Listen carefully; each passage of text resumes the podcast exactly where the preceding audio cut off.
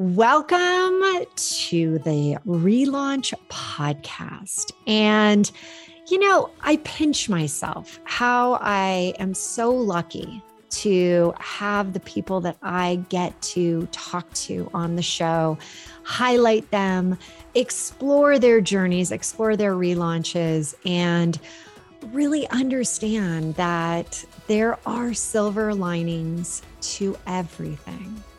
And today I am so excited because this guest is near and dear to my heart because there is something we're going to share with you. But her name is S. Dawn Bradford. She is a number one, let me do a drum roll here, number one international best-selling author.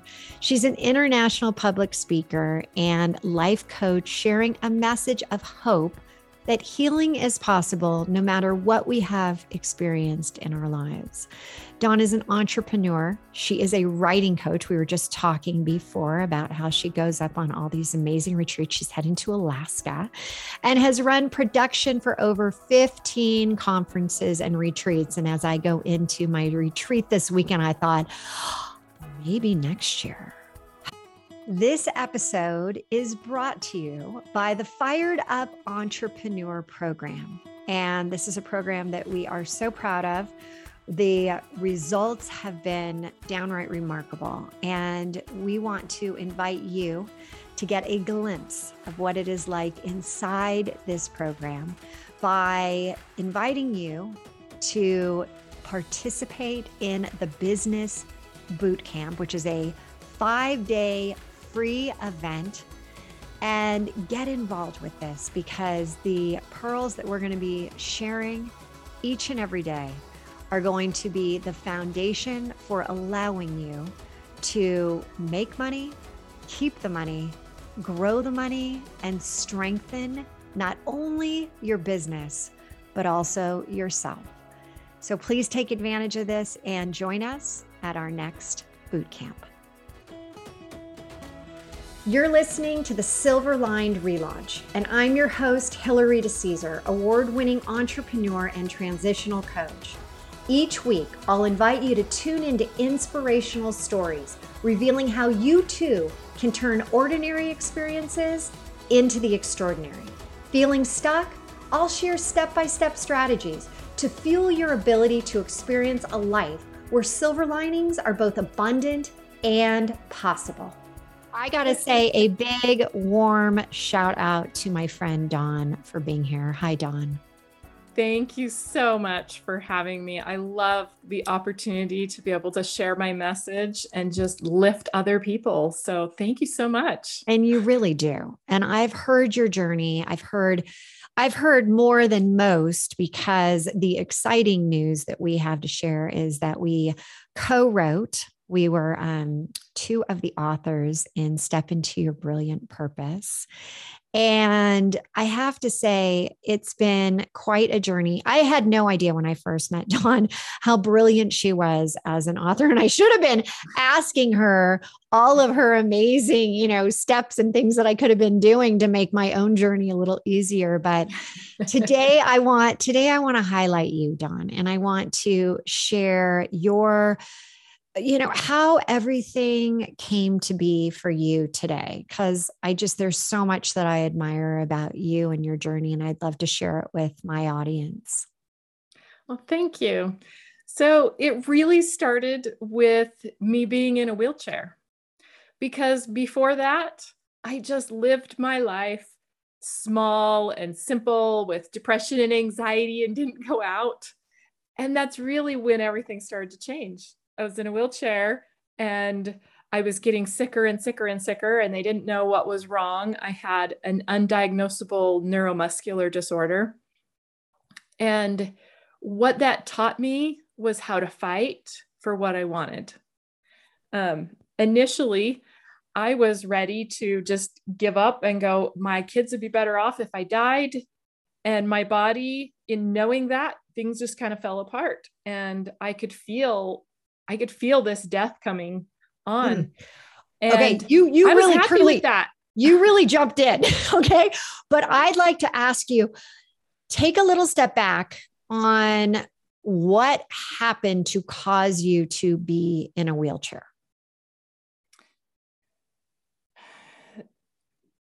That's a good question.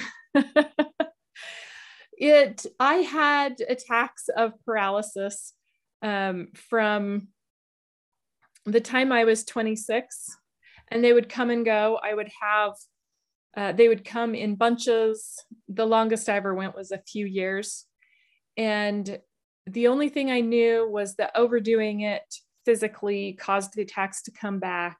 Um, stress seemed to make them worse food seemed to make it a little bit worse. Um, what you were saying is these attacks of paralysis. Yes. So you're going along your day, and all of a sudden, what would happen?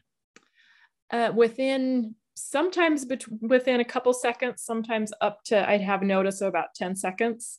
I would go from being able to walk around to my legs not working. The my muscles would just go limp in my legs, up my arms, um, down my head. And if it if the attack went too far, it would get up in my lungs and I couldn't breathe. How um, scary. And I, I mean, at this point, you're going to, how long did these attacks last for? So they would last for about an hour and a half.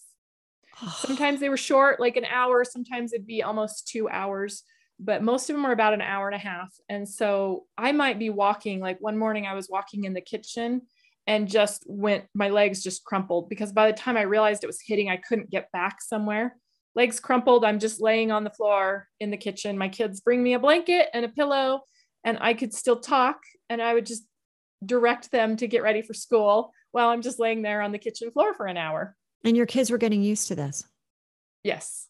Yes. It was starting to be a. It was a, normal for them. and then finally, just kept getting worse. And then you ended up realizing I can't have this happen. I could hit my head on the way down. I could have problems with falling. So you ended up realizing that you had to be in a wheelchair. So as when this bunch of attacks hit, it was different. Uh, I don't know if it was because of my age. I was almost 40. And this time, as they hit, I became really weak in between each of the attacks. I was not recovering and they were coming so fast it would take me a couple days to recover. Well, now they were happening every day. Um, and then they started happening a couple of times a day to where my legs were just so weak in between that I couldn't um, I couldn't walk around. So got a wheelchair, did a whole bunch of tests. Man, what were the doctors saying? The experts, after they tested everything, told me that um, it was an undiagnosable neuromuscular disorder. So the signals were not coming from my brain to my muscles and they didn't know why and there was and he he said this is just something that too often we don't know exactly what's going on we don't know enough he said mm. your muscles are fine they're just not getting the signals and you're going to be in and out of a wheelchair for the rest of your life oh so they're sitting here telling you we don't know why and yes. this is your fate this is what yes. you've got pretty much you've got these kids and you're going to be in a wheelchair Yes. And this was an expert. He had come from New York. This was his wheelhouse. He knew what he was talking about. And that's that's really when I gave up and was like, I my kids would be better off if I wasn't here. Mm. And it was that was so strong within me that I really did start dying, almost like I lost my will to live. Um, and I kept arguing with my husband because he was convinced I wasn't going to die. He's like, it's not your time to die. You're not going to die. And I kept saying, I can feel it. I know what this feels like. And mm, so then what happened with all it. this? So we went to see a holy man who I thought was going to tell my husband what was happening and help him accept the truth. And instead, he helped me understand that it was not my time to die he was like, It is not your time to die. Um, I bet your husband was smiling, like, That's what I told her. yes. And I was angry. And mm. that's when I realized that I did not have the will to live. But if I had to live, I was not going to do it from a wheelchair. And I made that decision right there. I found an alternative care doctor and I did what, you know, I explored anything and everything in order to get myself out of that wheelchair because the alternative care doctor said, I cannot stop the attacks of paralysis, but I can get you out of the wheelchair. I can get you walking again. And over so time, what what did he recommend?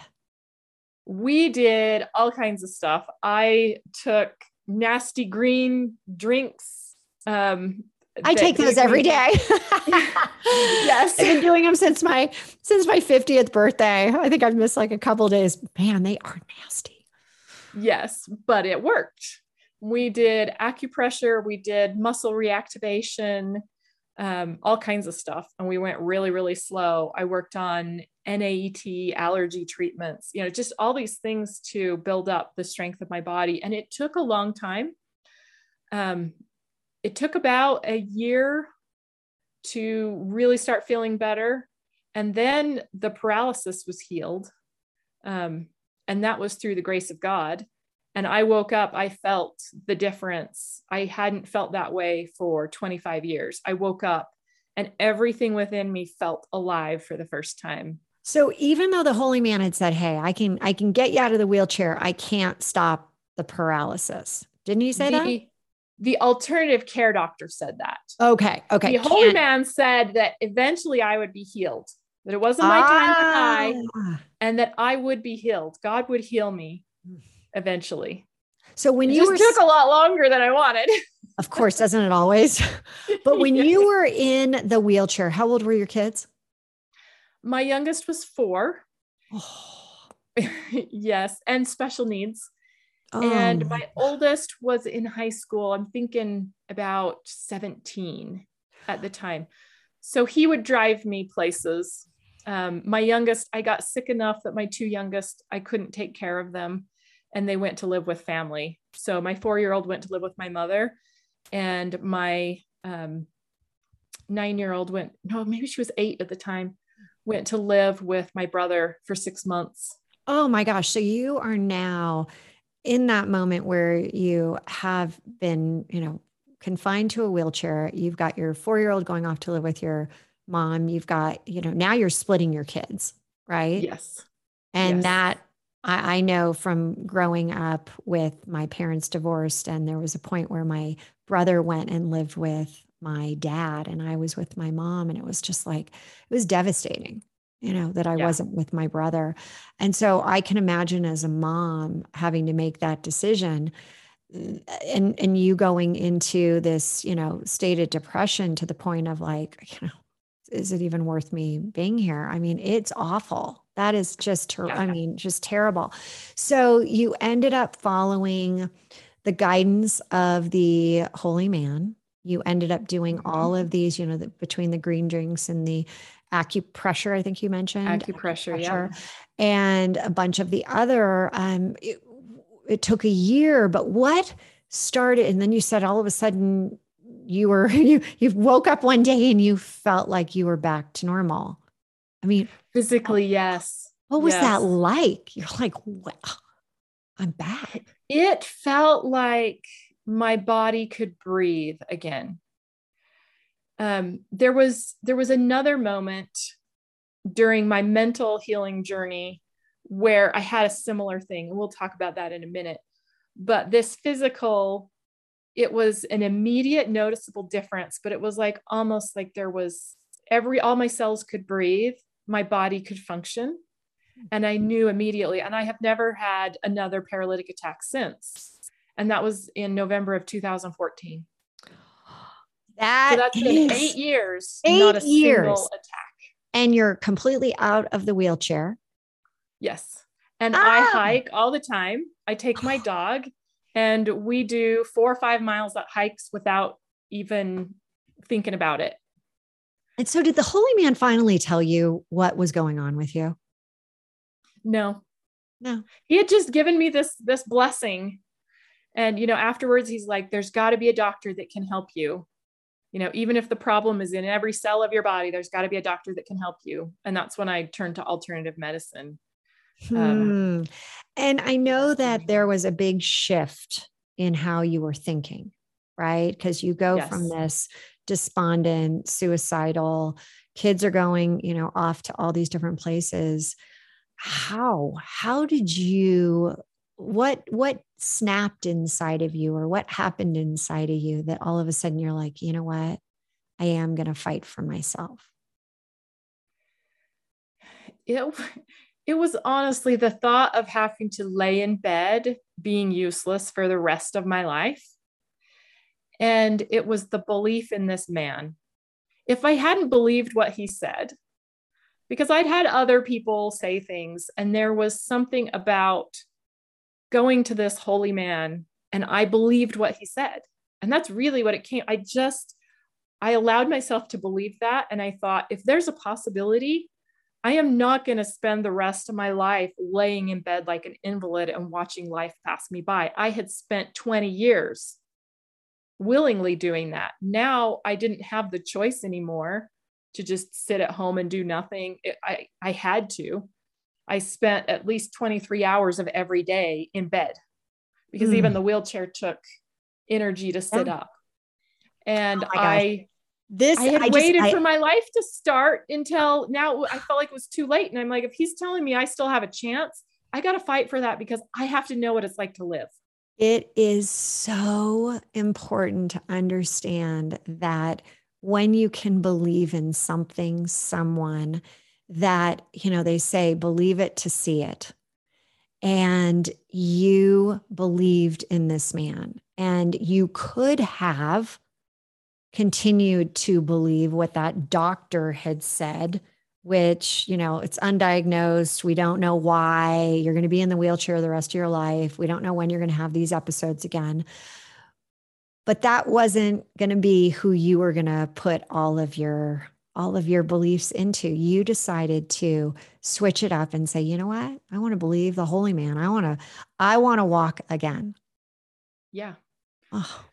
And it's that belief is extremely powerful and our brains are incredibly powerful you know when looking back when i realized that my brain had the power essentially to give up the will to live but then it also had the power to heal.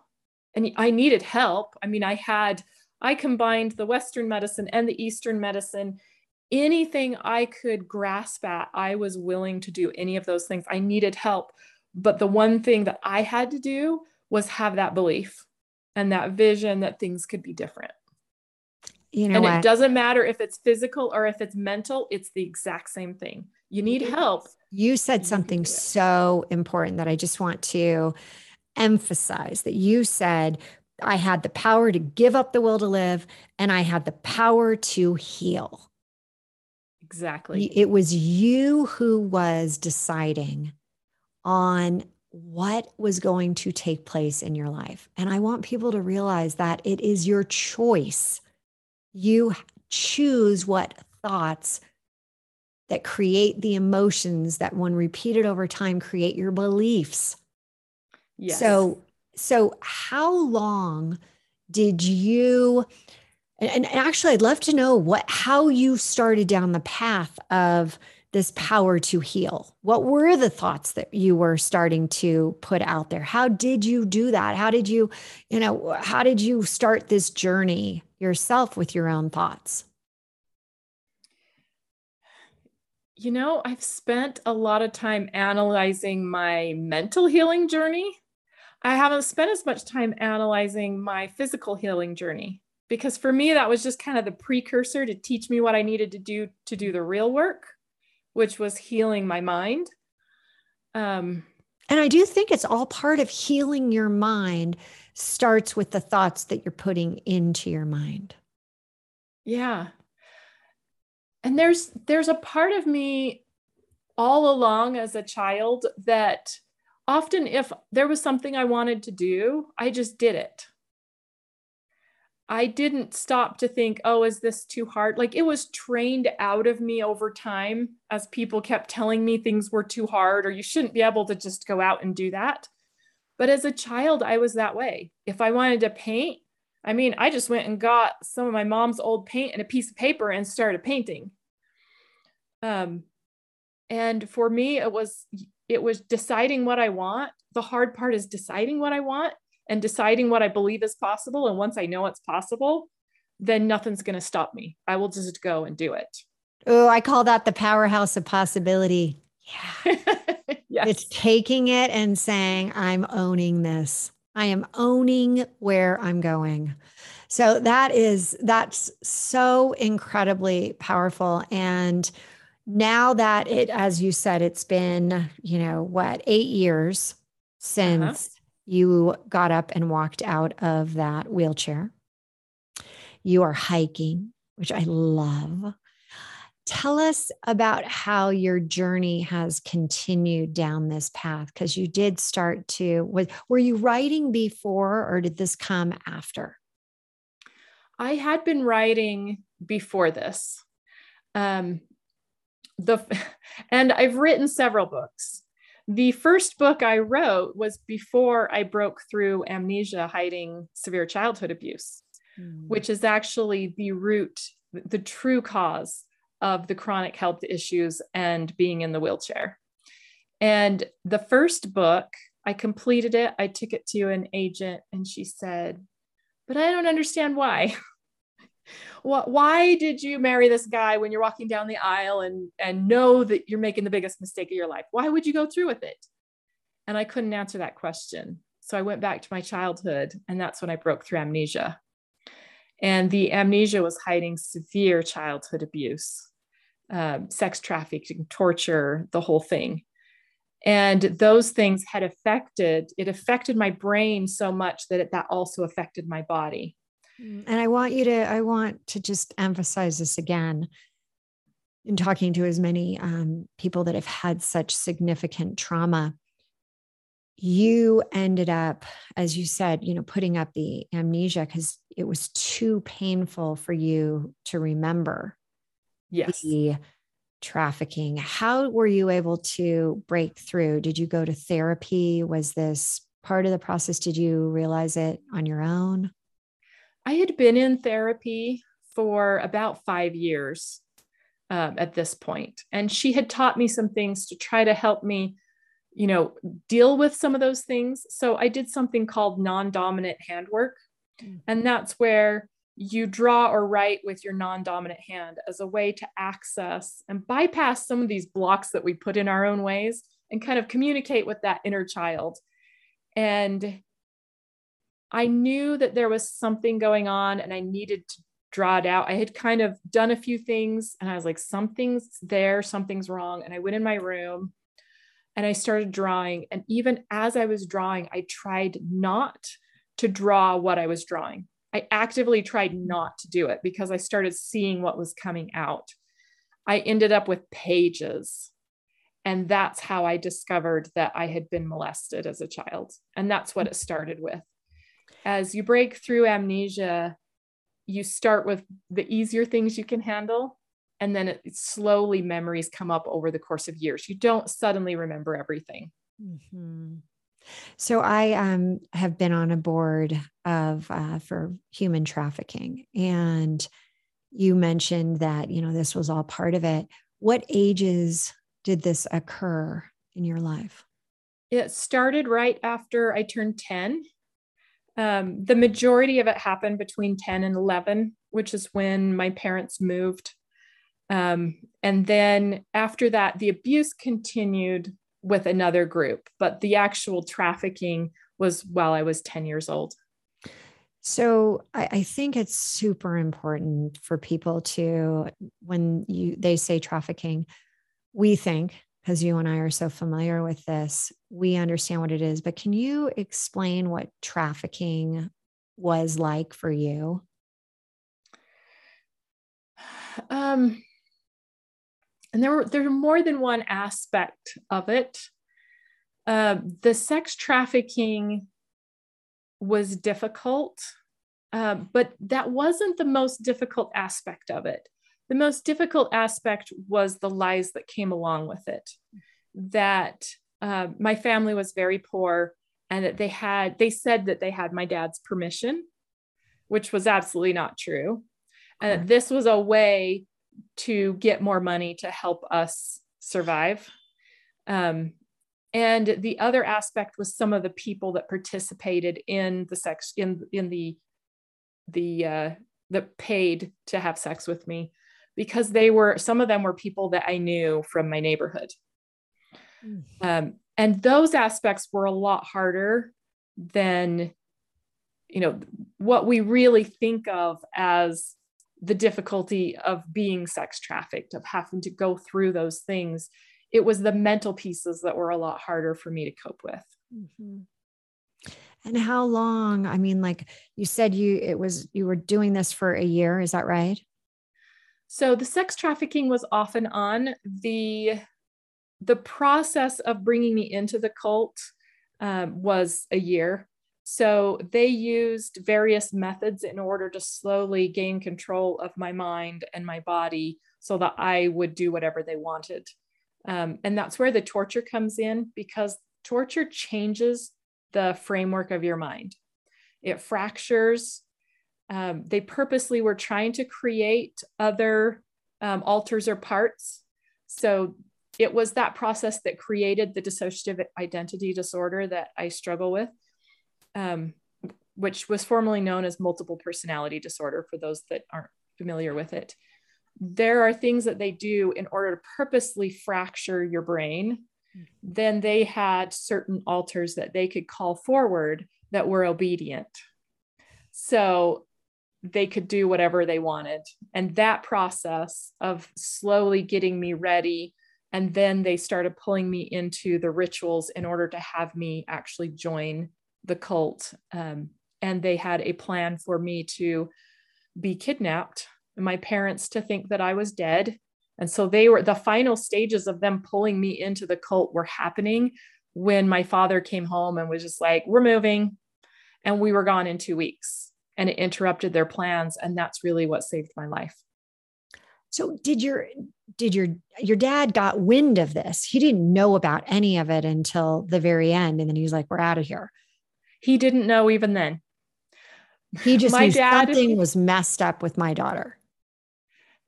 My parents were were really struggling in their lives. The abusers look for kids whose parents are distracted by problems, right. who are struggling financially, you know, all of these things. They look for really vulnerable kids. That's one of the first things that they want. And they found that in my house. And so my parents they weren't aware that any, you know, they were dropping me off at a play date once or twice a week for hours at a time. And they didn't know what was going on. I had been given some drugs. They, the specific drugs they use take effect very quickly in the way they administer them and wear off within, you know, about an hour and a half. Same amount of time that my paralysis would last and a similar effect. So, one of the theories is that the paralysis were actually body memories of what had happened to me as a child. Hmm. How did you end up? So, your dad took you away from this. And was it at that point that you put up the walls, you closed those doors, and the amnesia set in? I had the amnesia even during it.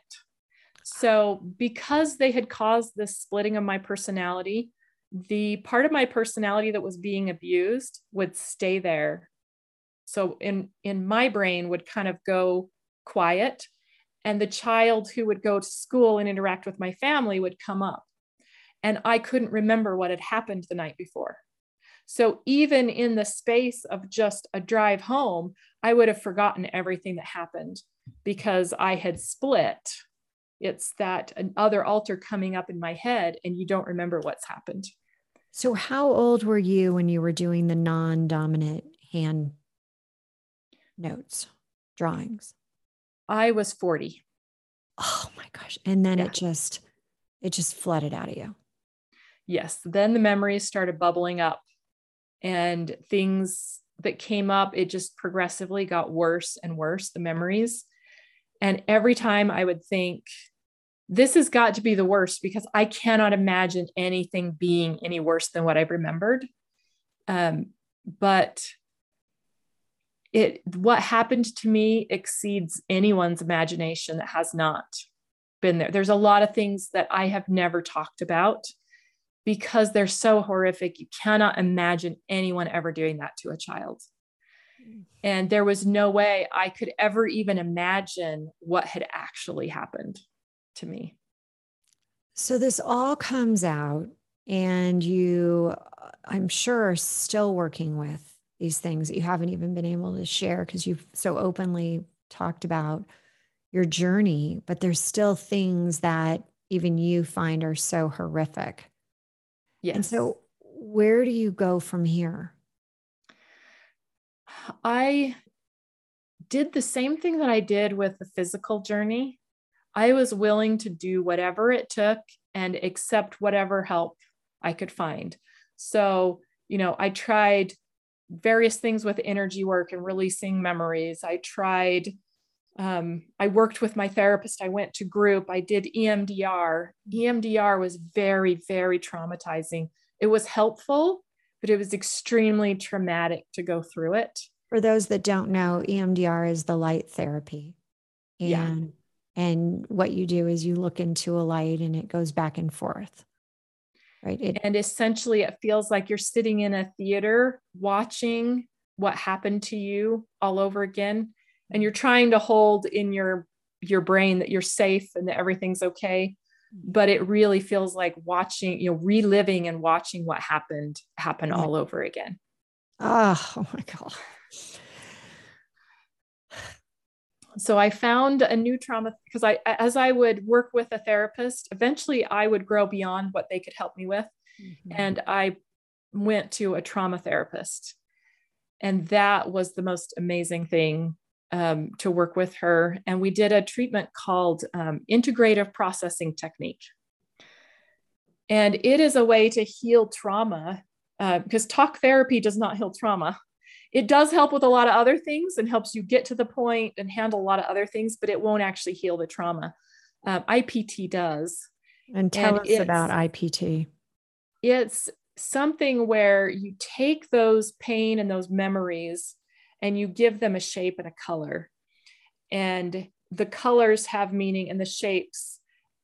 And, and it's it's a way of visualizing how to pull that pain out because we don't know how to get rid of the pain. So if we can visualize it, give it a shape and a color, and then pull it out of our space and look at it, and then we destroy that. It can be throwing it into an incinerator or or sending it to the sun to be burned up, or you can give it to God. It, it doesn't matter what your belief system is, you work with that. Mm. Um, and you get these things out of your space, and then you receive gifts back, which is the key. Because every time we try to get rid of things, it leaves this emptiness inside of us Gotcha. And because that's so uncomfortable, we pull the pain back in to fill that that space. In this modality, you're bringing light and gifts and things in to take the place of that. Um, and obviously, there's more to it than than all of that, but that's the main thing. And using the power of your brain to pull these things out, to deal with them, to reframe who you are, we would pull out those things like i'm worthless. It was my fault. And then we would put in that opposite of you know of what what i wanted connection and love and value you know all of those things as well. Dawn, so very I very powerful it is so powerful ipt and your journey and what you've been through is something that you would never want anyone to ever go through and have to you know internalize. And, and as you said it it actually caused the the root of of your sickness of why you were in the wheelchair. And mm-hmm. so today and we could i mean there's so many more levels of this and i feel like i'm racing through it and I, I know that you've you've got books about it and you've written so many wonderful things, including the chapter in um, "Step into Your Brilliant Purpose." But what are you what are you doing these days? How are you helping others? And the you know what what what is life like for you now? The amazing thing is that through this process, I've become very very connected with myself and connected with others. And people cross my path all the time. I'm just open and aware. And when they cr- come across my path, then I will help them. There's something almost magnetic. People that are suffering will come to me, like even at a conference, and they don't know what I've been through. They'll come up and start talking to me. And I'll find out that they've been abused and I can give them that little bit of hope, that little bit of truth that will help them in their next step. And I really live for that. And um, when I have the opportunity, I mentor or life coach people who've been abused um, because they need to understand that I know where they're coming from and they need to understand that they actually can heal. A lot of people will say, You never heal from something like that. And I refused to accept that. And so, my message, whether I'm doing public speaking, whether I'm coaching someone individually, whether I'm writing, is that healing is possible no matter what. If you believe it's possible, you can heal from anything. And that healing can look different for different people. And it does, it's hard work, but it is possible and it's worth it. It's absolutely worth it. My life is incredible. Well, and um, you do, you have um, such an incredible energy about you. I noticed that the first time when we all got together and you you light up. You have a happiness, a, a glow about you that is it's incredible, but you haven't let your past define you. Yeah. My life well, was put together by these abusers, and I decided that wasn't going to be me. And I had the opportunity to choose whoever I wanted to be. And so I decided who I wanted to be and worked towards it. Dawn, you're remarkable. I mean, honestly, and I, am sure people are just you know, their chins are down at the floor right now, like the journey you've been on. But you have such um, inspiration and hope for all of us that you really can get through even the the worst of circumstances and you've now taken it and you're helping all these people it's incredible. So I want to thank you for being here. And I know that we talked earlier, and I always like to to end with asking, you know, if you were to recommend something out into the world right now, what would what would that be? A product or a message? Ooh, I, I'm going to give you an open stage to either. Well, then I'm going to choose the message because the one thing that everyone needs to know is that there is hope and there is healing. It does not matter what is going on in the world. You have the power to change your own world, and that will change the lives of the people around you and will really shift what's going on in the world right now. Mm, what a great way to end this. And so, how can people find you and reach out to you? My email is dawnbradford at gmail.com. My website is S is in Sandy, Dawn Bradford at, uh, dot com. You can reach me there. You can get me on Facebook. All my handles are S Dawn Bradford um, on my platforms, but I'm on Facebook the most and email and my website. Dawn, thank you for being here. Thank you for being so vulnerable and allowing people to hear your story, your message. And I highly encourage everybody to reach out if there's something that's kind of going on with you, you're not really sure. She's got such a great, unique approach for helping people through even the most traumatic um, background. So, Dawn, thank you again for being here. And you are truly an incredible person. Thank you.